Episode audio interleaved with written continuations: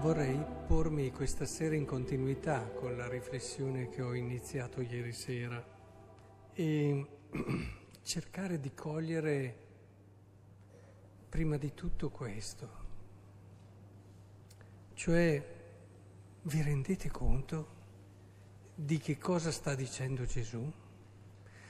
Mettetevi nei panni di un israelita, un israelita che aveva il cuore gonfio dell'attesa del trionfo, della venuta del Messia vincitore, che avrebbe eh, riportato le cose nel loro giusto modo e avrebbe finalmente vinto gli usurpatori, gli egoisti, coloro che avevano costruito il loro impero sull'ingiustizia e sulla violenza.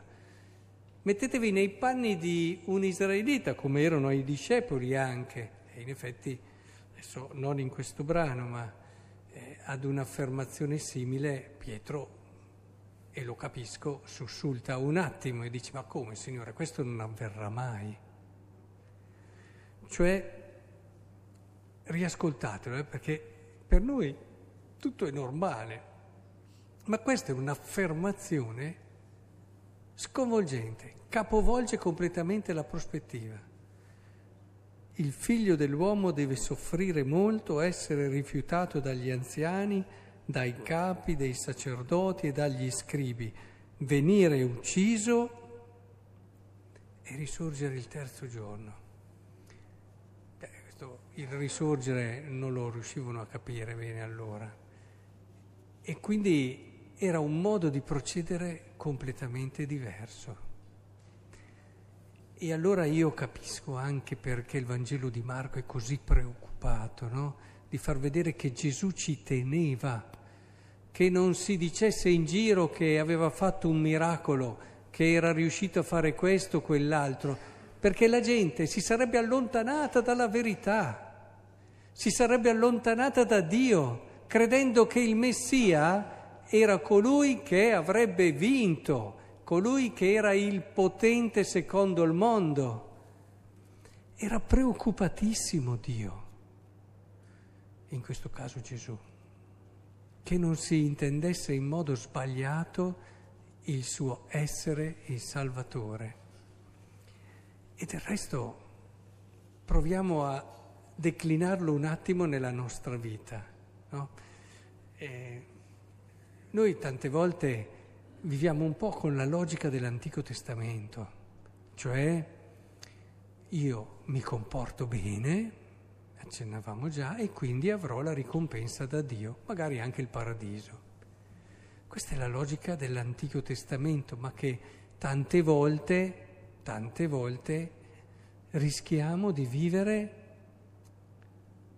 in un modo sbagliato, ci allontana da Dio. Noi, lo ripeto sempre, ma è importantissimo, questo è stato lo sconvolgimento nella vita di Paolo. Paolo era un, mettiamoci, cerchiamo di attualizzarlo, era un cristiano fervente, un cristiano di quelli che se ne vedono pochi, uno che si impegnava tantissimo, pregava, era zelante, conosceva la legge, la osservava, addirittura lottava per farla osservare. Quindi mettetevi nel giorno d'oggi è uno che in questa comunità brilla per le sue opere buone, per il suo sacrificio, per le sue disponibilità. Poi arriva Gesù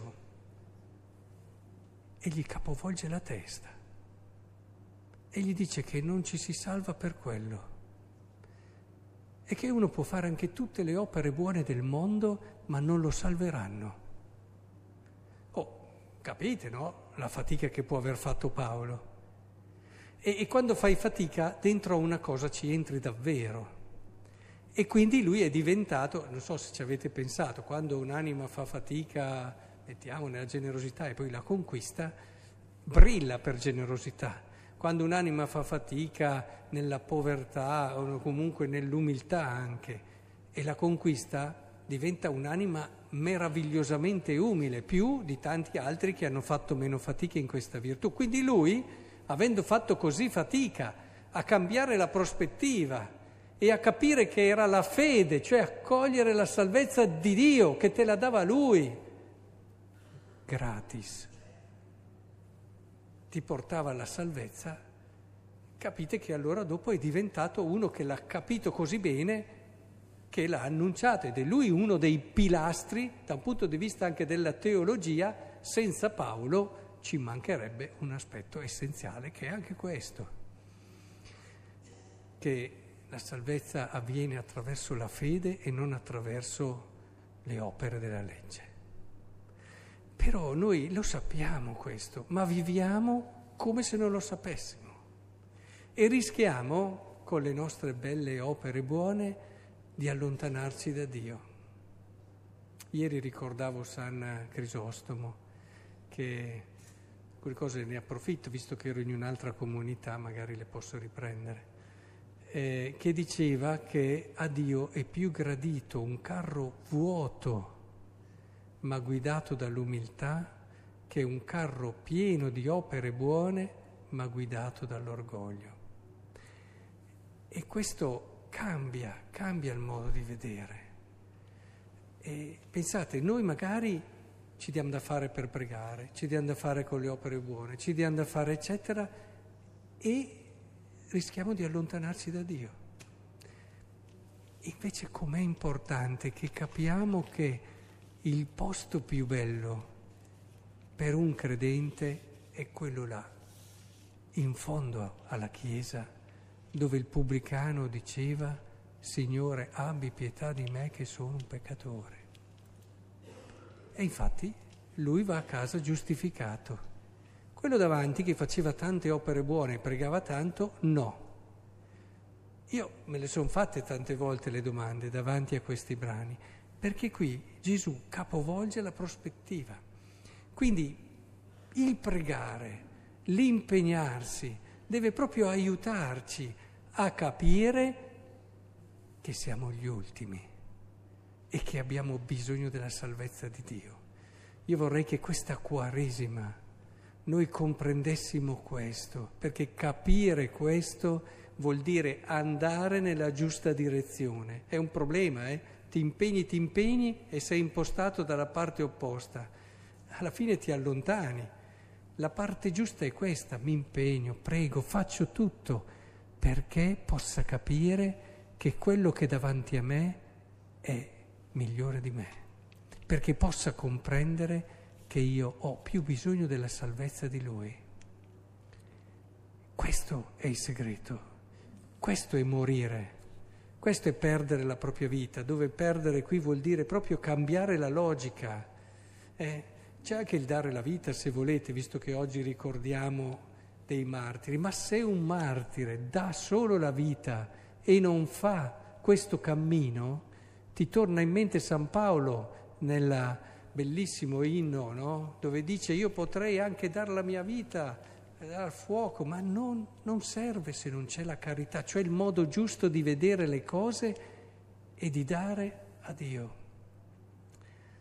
Quindi pensate, come è bella la vita, come è bella la vita quando il nostro scopo di pregare, di fare, non è guadagnarsi una salvezza che quella ci già stata regalata da Dio, ma è quella di renderci conto che ne abbiamo bisogno. Ti alzi dalla preghiera, se hai pregato bene, che ti senti ancora più bisognoso della salvezza, non oh, oggi sono stato bravo perché ho fatto la mia preghiera. Capite che è molto diversa la prospettiva. Oppure fai un'opera buona, hai finito di aver fatto l'opera buona, guardi quello che l'ha ricevuta e dici adesso sono più consapevole che tu sei migliore di me. Capisco ancora meglio che ho bisogno di Dio, perché in quel tuo servizio vedi te stesso che hai bisogno di Dio. Questo è il modo di vivere il servizio. E allora non c'è più quello sguardo, a volte che vedo in certi anche cristiani, e me quando guardano uno si capisce che le hanno già fatto la radiografia e l'hanno già spezzettato, giudicato. Non ci sono più quei peccati atroci delle parole lanciate, hai, sai quello là, hai saputo quello là. Queste cose veramente fanno molto male al Signore ma perché sa che noi ci allontaniamo da Lui facendo così. Vedete, la vita è fatta di tanti distacchi. Ci sono tanti distacchi nella vita. Il distacco è una costante. Qui si parla di perdere, ma il distacco all'inizio della vita, poi dopo si lascia un ambiente con tanti amici, si lasciano a volte la famiglia e si fa la propria, insomma ci sono tanti passaggi e tanti distacchi. È importante che impariamo a vivere questi distacchi per poter vivere il distacco più importante, che è il distacco da noi stessi, il distacco che ci lascia abbandonati nelle mani di Dio.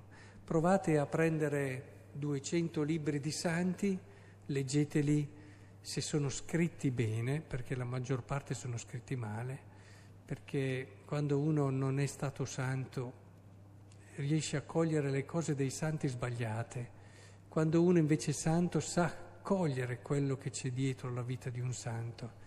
E allora non si sofferma soprattutto sui miracoli, sulle cose straordinarie, ma va alla causa di tutto questo e troverete che Dio ha tolto tutto a quella persona lì. Pian piano quella persona ha lasciato che Dio la spogliasse di tutto. Ed è solo lì che allora avviene il miracolo di un Dio che opera liberamente nella storia attraverso questa persona. E questa persona, credetemi, si sente l'ultima tra tutte.